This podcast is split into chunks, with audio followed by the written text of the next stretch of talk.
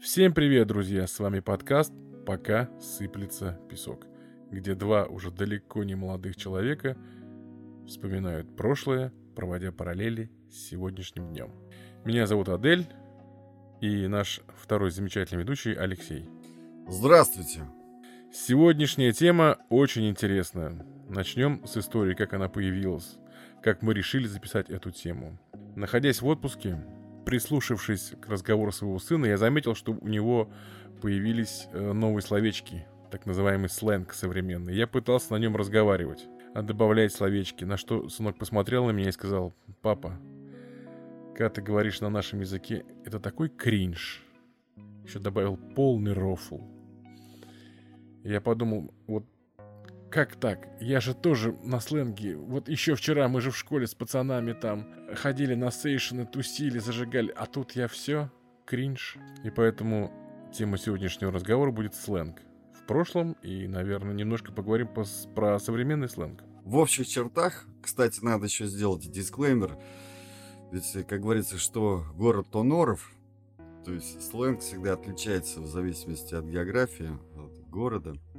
То есть местный какой-то бывает там диалект иногда, говор, соответственно, и так далее. Ну, а, естественно, сленг времени, он отличается. И мы поэтому как бы сравним, как мы говорили, что обозначали разными словами в 80-х годах, и как это сейчас. Ну, я сразу хочу заметить, немножко пошерстил, так сказать, э, теоретическую базу, подготовился. Сленг, по сути, был всегда. И сленг присущ любой социальной большой группе. Там, например, по профессии или там по направлению. Есть сленг военных. Сленг был всегда и везде. И сейчас у молодежи только им кажется, что это что-то такое новое и клевое. Но пройдет лет 15-20, и все эти словечки будут уже, так сказать, не новыми и клевыми, а забытыми. И кто знает, может быть, кто-то из ребят будет тоже подкаст вести про эту тему. Мне, в свою очередь, эта тема интересна вот в войне, поскольку по первому образованию я лингвист. Кроме всего прочего, веду канал на множестве платформ, занимаюсь на этимологию, то есть меня очень всегда интересует происхождение слов и выражений. Предлагаю вообще начать со школьных времен. К примеру, оценка двойка в нашем казанском детстве звучала как пара, это смягченный вариант, или, как правило, параша – и тем не менее мы знали, что, например, московские школьники такую оценку называют банан. И, по-моему, по сию пору так называют. Я очень был удивлен, когда услышал у разговоров ребят, что мне, мне поставили банан. Я очень сильно удивился, почему именно двойка банан. Может быть, потому что там бананы были, а у нас их не было вообще в продаже.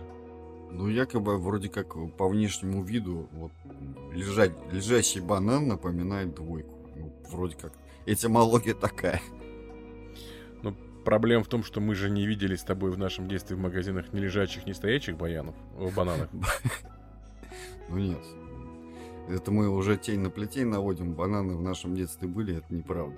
То, как ну правило, ну, зелё... а, а, кстати, я вспомнил такой интересный момент. А, если сейчас мы приходим в магазин, там бывает даже переспелые, вообще жутко черные бананы. Значит, мы покупали, если их в магазинах, то они были зеленые, и вот это было таким обломом детским, что вот их купить-то купили, а есть их нельзя, к сожалению. И помню, мама складывала их на шифонер, накрывала сверху газетой. Я маленький, соответственно, мне там, ну, что лет 6-5 и что-то такое. И вот ходишь, заглядываешь туда наверх и ждешь, когда же они, зараза, дозреют. И это спустя, допустим, неделю случалось. Я как-то особо бананов не помню в магазинах.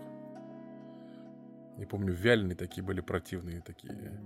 Они еще стоили, кстати, помнишь, это я очень хорошо помню, это были вьетнамские бананы. Они в таких маленьких упаковочках, буквально вот сигаретную пачку чуть побольше. Стоили вообще беспредельно. 2 рубля, вот эта пачечка маленькая. Но мне на самом деле нравились, они были такие э, концентрированно вкусные из того, что засохшие. Ну ладно, короче, продолжаем дальше. А, про школьный жаргон. Название учебных предметов. И тут по такому принципу, как записывался предмет в дневнике, сокращенно, через дефис. Ну, соответственно, это было. литра литература, физра физкультура, матика или, ну, матика, как правило, да. И, между прочим, опять-таки различия. Московские школьники, насколько я знаю, даже по сию пору называют математику почему-то матеша. Вот, типа, получил парашу по матеше. О, вернее, вру, да? Получил банан по матеше. Ну, у нас назывались примерно так же. Все вот эти вот, ты правильно сказал, каких-то особо ярких, выдающихся, мне кажется, не было в те времена. Ну да, кстати говоря, вот э, я уже как-то говорил в одном из выпусков, что, например, у меня э, окна на кухне, где я обычно провожу большую часть времени, у меня тут стоит и комп, и все такое, э, и не, это не в кабинете, нифига, там неудобно, потому что там я не могу курить. Так вот, и у меня летом открыто окно, просто сетка, и через эту сетку от комаров я постоянно слышу, как у нас там дети во дворе, когда гуляют, разговаривают между собой. Стоит такой мат-перемат, что мне это потрясает и удивляет, когда я так ради интереса выглядываю, какого возраста говорящий. Это какой-то ужас. Причем ругаются девочки наравне с мальчиками, чего в нашем детстве не было. Матом таким, причем жгучим. Ну и вот если об отрицательных моментах нашего детства, ну, по-моему, это вполне естественная школьная жизнь. Вот ее такое важнейшее событие. Это школьные драки, собиравшие огромное число всегда зрителей. Ну и назывались они тоже там по-разному. Махач, Махаловка. А вот бросали вызов в этом случае такими, например, словами. Ну, в Казани, в частности. Че, пойдем втыкнемся? А как у вас, Адель, это было? Пример, ты вот будешь смеяться, было примерно то же самое. Втыкнемся там, что-то типа раз на раз, что-то такое. Махаться, махать, что ж. Вот это вот все было примерно то же самое. Я, я вот и... Видимо, сказывается то, что мы жили с тобой практически недалеко друг от друга. И ну, какие-то да, вещи на район, были... район да. один.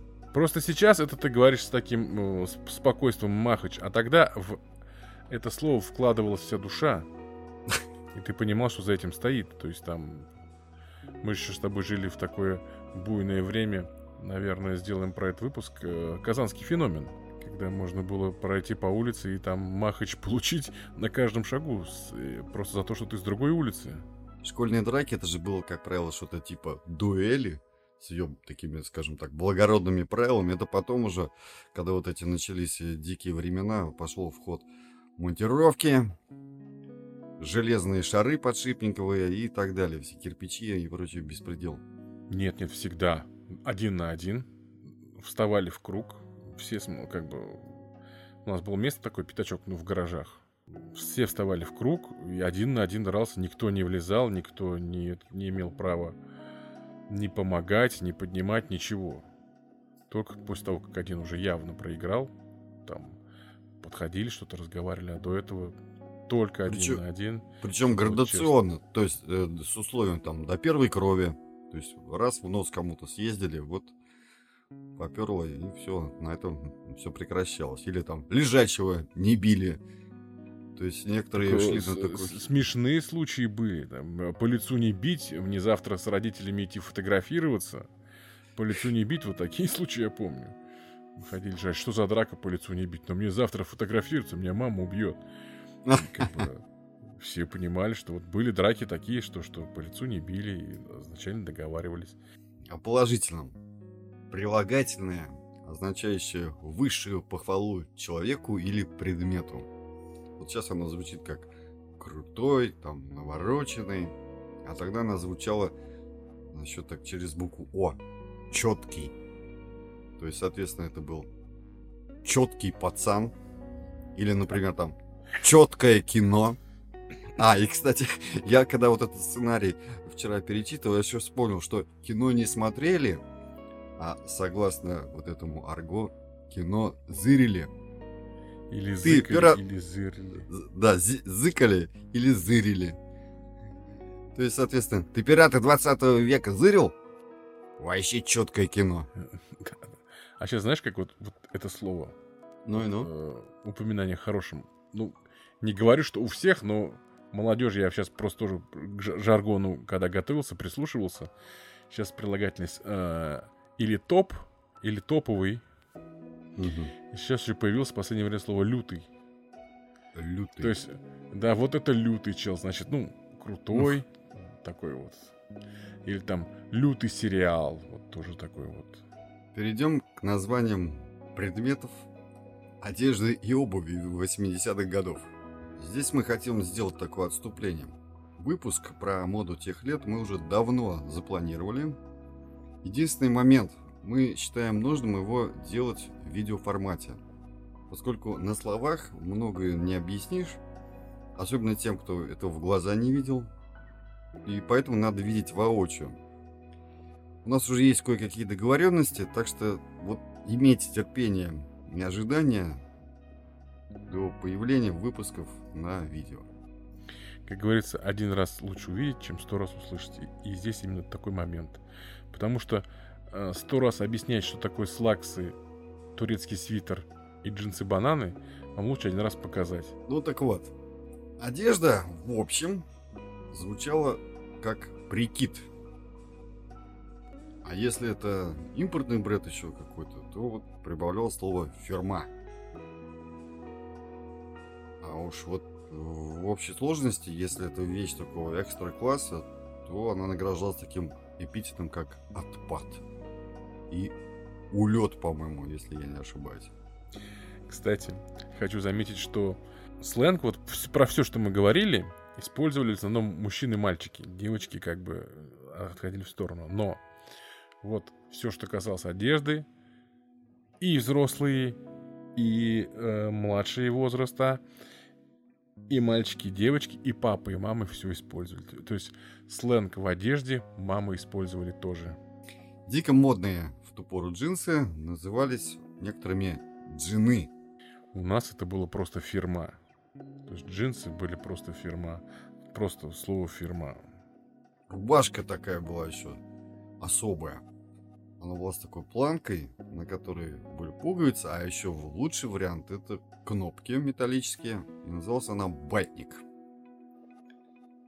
Для людей постарше была тоже дико модная вещь. Это клубный пиджак. То есть у него тоже были такие массивные, он, как правило, был двубортный. Массивные металлические пуговицы. Он назывался блейзер. Обувь. Это вот тоже, чего сейчас, по-моему, нет. Я не встречал, наверное, лет 20-30 вообще нигде ни на ком. Зимние волочные ботинки на молнии. Прощайки. Этимология такая. Значит, называли их «прощай молодость». По какой причине?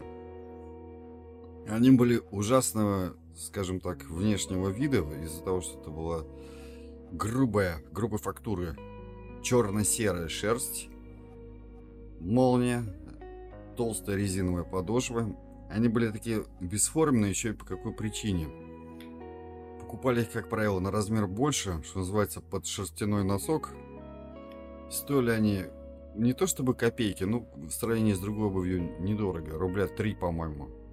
То есть не вот точно не больше. И даже потом они были такие, кстати говоря, магазины уцененных товаров где, в общем, все продавалось такое, не нашедшее применение в торговле.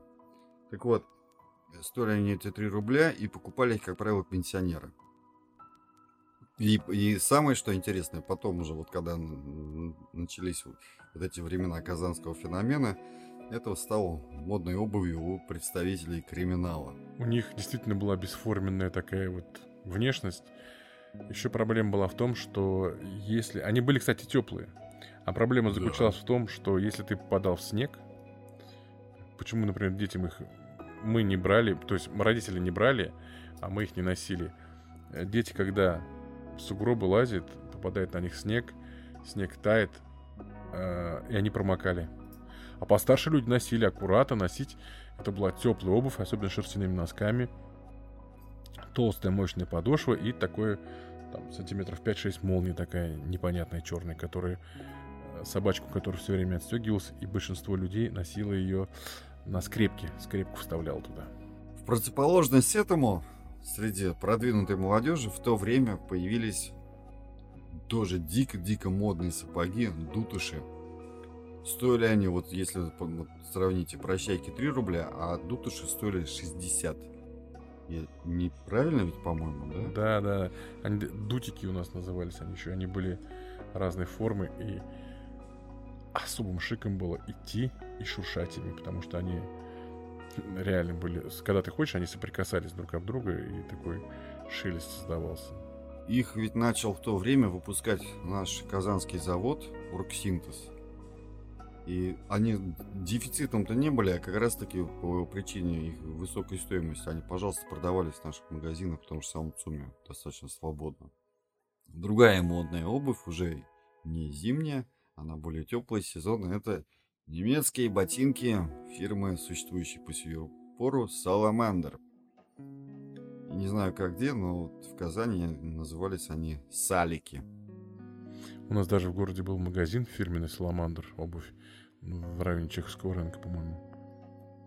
Один из первых, который открылся фирменный магазин. Очень популярны были вот эти вот ботинки. Перейдем к другому предмету. Сигареты в СССР, которые по большей части были болгарские. И среди множества названий некоторые звучали так – Ту-134. Тушка. Стюардесса. Стерва. А вот самые престижные и дорогие от имени бренда Булгар Табак, они вообще на, на самом деле назывались БТ, такие большие буквы были, вот их называли бычки тротуарные.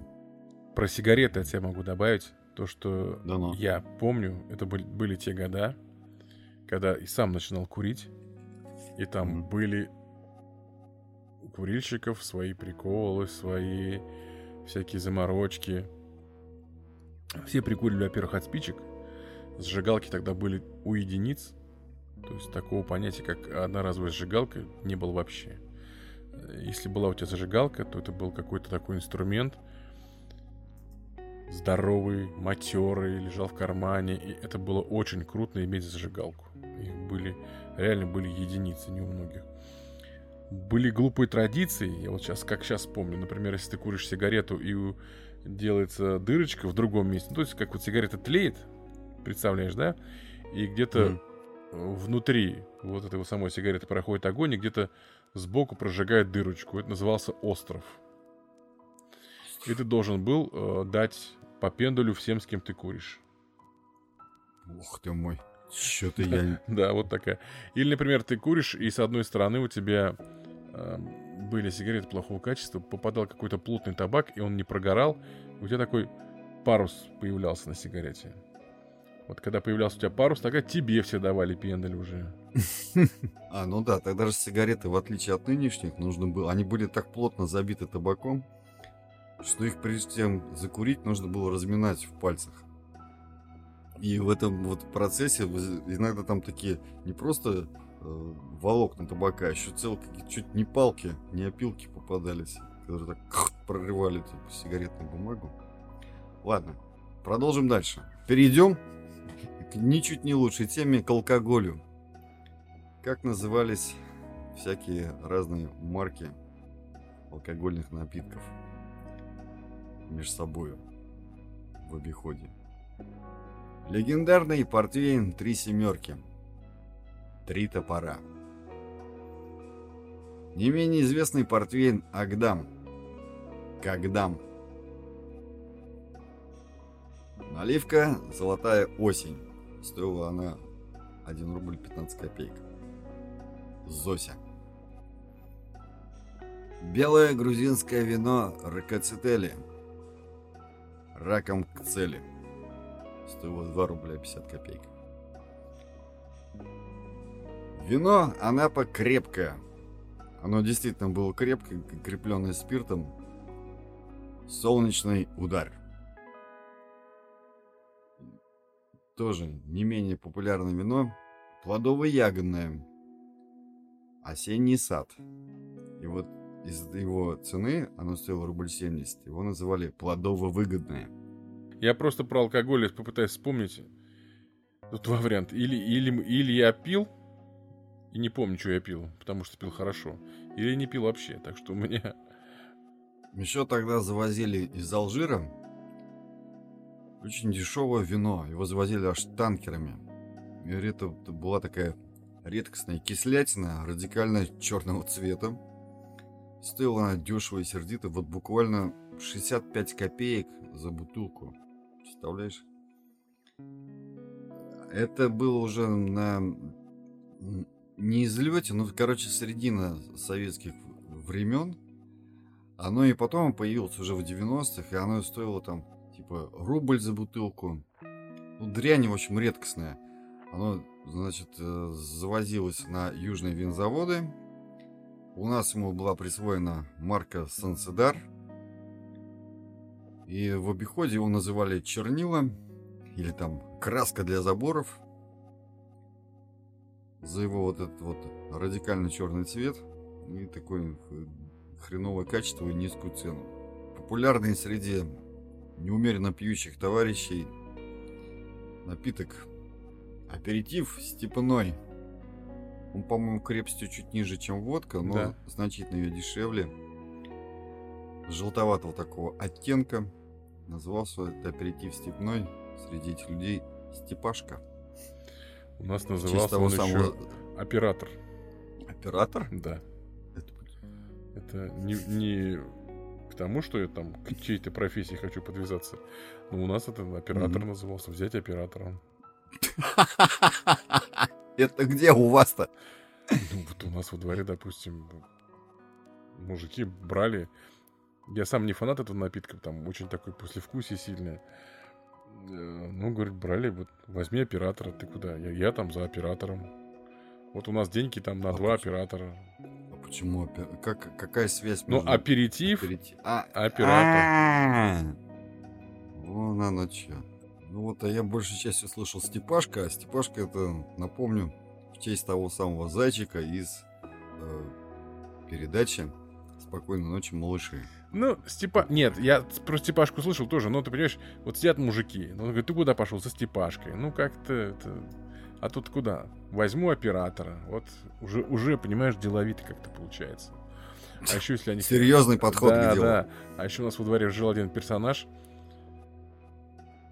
Очень любил он выпить, да. И я не знаю, по каким причинам он всегда ходил с дипломатом. Такие дипломаты были, помню, югославские, что ли, они такие э, пластиковые такие были. Да-да, помню. И вот он за оператором ходил с дипломатом. Винный магазин, где очередь такая разношерстная, там, кто о чем, и он там с дипломатом. Он всегда везде был с дипломатом. То есть это уже деловой человек, получается, практически бизнесмен. Перейдем к тому, как назывались деньги. Это сейчас деньги безналичные по карточкам, а тогда-то были купюры и монеты. И вот в связи с этим появлялись их названия. То есть, в общем, их называли хрусты, за то, что новые купюры хрустели. Вот отдельные купюры назывались тоже из-за того, что они были бумажные, в обороте постоянно. Же по-разному. Рубль, как правило, рваный. Вот такая поговорка. Скинемся по рваному и в школу не пойдем. Говорили так взрослые солидные мужики. Дальше. Три рубля. Трояк или трешка. Трешница. 5 рублей. Пятерка. 10 рублей. Червонец за его красный цвет. Червоный. Или чирик. Опять-таки из-за того, что червонец. 25 рублей. Четвертак. Или четверной. Для того, что он составлял четвертую часть от э, сотни, то есть это еще название, насколько я знаю, из арго дореволюционных времен примерно конца 19 века. Ну, надо сказать, что вот это вот мы перечислили жаргон, который был повсеместно у всех. И, допустим, даже на заводе, когда тебе выдавали зарплату, тебе бухгалтерша могла сказать, вот тебе там червонцами или четвертаками давать. То есть это было в обиходе практически у всех.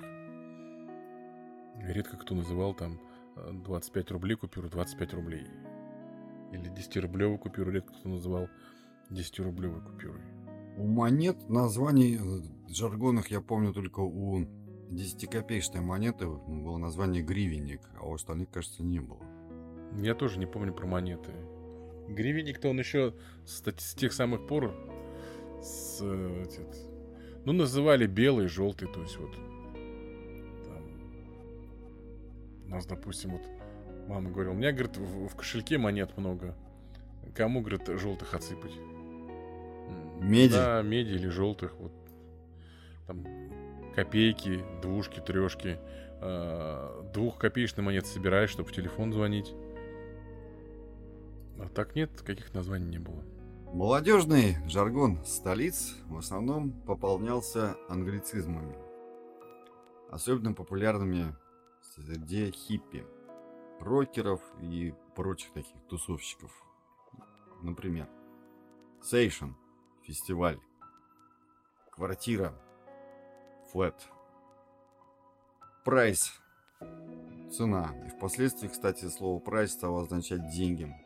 И потом даже такие там, варианты, как мелкий прайс, то есть мелочь. Вписка и вписаться. Они, по-моему, сейчас известны и распространены. Профессиональное арго имелось, разумеется, и у музыкантов. Их, кстати говоря, называли лабухи. Лабали, то есть играли они в ресторанах, на танцплощадках и, так скажем, для узкого круга устраивали иногда квартирники. То есть это в ту пору такие полуподпольные домашние концерты, которые иногда запрещались и пресекались. И выходил, что называется на арго, облом. А сейчас как это, кстати говоря, называется? Вот ты-то более продвинутый в нынешнем молодежном сленге, товарищ. У нас еще был отскок, было слово такое вот. Ну, типа вот отскок, ну, отскочил вот от чего-то там, например, что-то случилось, и ты отскочил. И, кстати сказать, привычка вот, лениться или там что-то не делать и все такое звучало как влом. То есть вот, например, у Цоя. И пиво пить влом. В общем, не хочется. Согласен. Я э, хотел поднять тему музыкантов отдельным таким аспектом. Почему? Потому что начиная с 60-х годов, когда начали появляться первые стиляги и прочее, прочее, вот этот молодежный музыкальный сленг начал появляться и начал становиться очень популярным. Ты же, когда общался на сленге, когда ты там хилял по Бродвею, а не выходил по главной улице города, ты становился таким крутым э, чуваком. Крутым челом или чуваком. И э, каждая музыкальная культура будь то там стиляги, рокеры, панки или там металлисты, еще что-то, у, не, у каждой был свой сленг. Как правило, это все было англицизмы, то есть слова из английского обихода, там, сейшн, что-то еще. Э, но были и русские слова. А гитара, например, называлась весло. Например, современный жаргон, сколько я слышал, на 80% это английские слова. Там тот же там Заскамить мамонта, скам это английское слово. Какие-то вот эти вещи. А, потом сейчас же говорится, как мы говорили втюриться, ну, влюбиться. А сейчас, да, а сейчас знаешь, как говорят? Да, да. Вкрашиться. А, краш это да, же, да, да, типа того. А, и, а, это мой краш, да, там, Дуся, да. мой краш. Ты мой краш, типа, значит, вот все, я тебя тем люблю. Сейчас ну, краш это тоже английское слово. Так что в большинстве своем э, это все англицизмы. И мне кажется, мода на эти англицизмы пошла вот именно с тех самых пор, со стиляги, когда люди, опять-таки, повторюсь, хиляли по Бродвею. Хилять было ходить, Бродвей это была э, самая популярная, популярная улица. самая центральная улица любого города так называлась. Наверное, просто потому, что ну, зарубежье, английский язык, олицетворение вот этого всего капиталистического был недоступен, а запретный плод был всегда сладким. И просто брали слова и переделывали, и получался сленг. Ну вот если говорить о музыкантах тех времен, то вот я такие, например, помню вещи а, их, из их жаргона, как э, сечь фишку. Вот, у меня целая, кстати говоря, публикация на эту тему написана об этом выражении. На вот этих вот выпусках канала «Занимательная этимология». Так вот, э, значит, сечь фишку – это тоже англицизм, просто переработанный на русский язык. Что это означало на самом деле? Это в чем-либо разбираться. К примеру, в музыке вообще. То есть в творчестве группы, в ее текстах, там, ну и дальше в более узком музыкальном смысле. Знать ноты, то есть сечь фишку в нотах вообще, то есть это вот профессионал. А дальше больше музыканты же тех времен э, существовали в условиях дефицита, то есть ничего толком не было, аппарата, инструментов. И очень ценились люди, которые умели что-то там, опять-таки, спаять, сделать, смастерить технически. И они секли фишку в аппарате, во всяких вот этих пультах, значит, в колонках, гитарных примочках. И уж особенно ценились звукорежиссеры профессиональные, кто вот шарил, что называется, в этом вот сведении и прочее, прочее. То есть серьезные люди, которые секли фишку. А дальше это распространилось уже на многие другие вещи. То есть в чем-либо избираться, вот звучал как сечь фишку. Тема скользкая, но необходимо об этом поговорить. То, что было под запретом тогда и находится под запретом сейчас, это вот именно жаргон преступного мира. В нашу среду он попадал.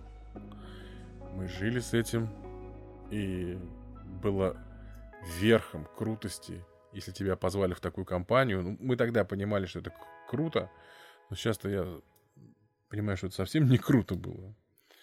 И разбираться, понимать вот в этих жаргонах. Именно в словечках преступного мира.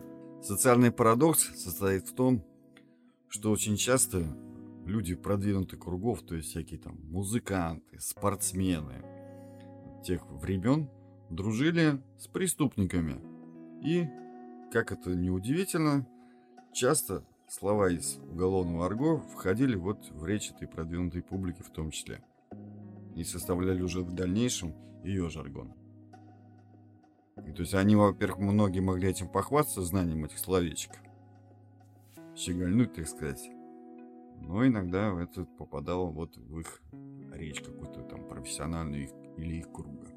Ну а дальше, если говорить уже про самый конец 80-х годов, то есть это уже времена перестройки, особенно 90-е, тогда речь тоже стала меняться очень значительно, привнося в нее множество совершенно новых слов, которых раньше никто знать не знал, как правило, из английского языка. И, кстати говоря, мы об этом очень подробно рассказали в выпуске про 90-е. Наш выпуск был бы неполным без ваших комментариев, особенно обращаемся к молодому поколению, где вы нас все-таки просветите. Нам, к сожалению, некого было позвать в этот сегодняшний выпуск, кто бы нам рассказал, что и как э, обозначается словами «сейчас». Потому что, во-первых, сейчас появилось очень много явлений и предметов, которых в наше время не было вовсе, и никто даже не думал, что они появятся – ведь они как-то ведь называются между собой на каком-то, опять-таки, арго. И поэтому мы будем очень рады, если вы, во-первых, поправите нас, приведете примеры из твоего детства и дальше скажете, как же, что называется сейчас. Может быть, позвать кого-то в гости из молодых, кто согласится провести вместе с нами выпуск на эту тему чуть попозже, чтобы рассказать. Нет, как считаешь? На самом деле мы рассказали о сленге 80-х годов. И нам было бы очень интересно позвать в гости какого-нибудь молодого современного эксперта, который бы согласился рассказать о сленге сегодняшнего времени, нынешних годов. Да, и просветить нас, и как бы обогатить, друг друга обогатили бы, я уверен. Вспомнили, как называлось то тогда, как называлось это сейчас. Я думаю, это было бы здорово. Ну а на сегодня у нас все. Ведущие подкаста «Пока сыплется песок» прощается с вами. Нам, конечно же, хотелось получить от вас комментарии, где вы привели бы примеры из своего детства, из своих регионов, городов, о том, как у вас что звучало и называлось. Может быть, вам есть что сказать, пишите. Нас легко найти в социальных сетях. По поиску пока сыплется песок. У нас есть замечательная группа в ВК, ВКонтакте. Заходите, подписывайтесь. Там очень много конкурсов замечательных. Будем ждать. До новых встреч. Всего доброго.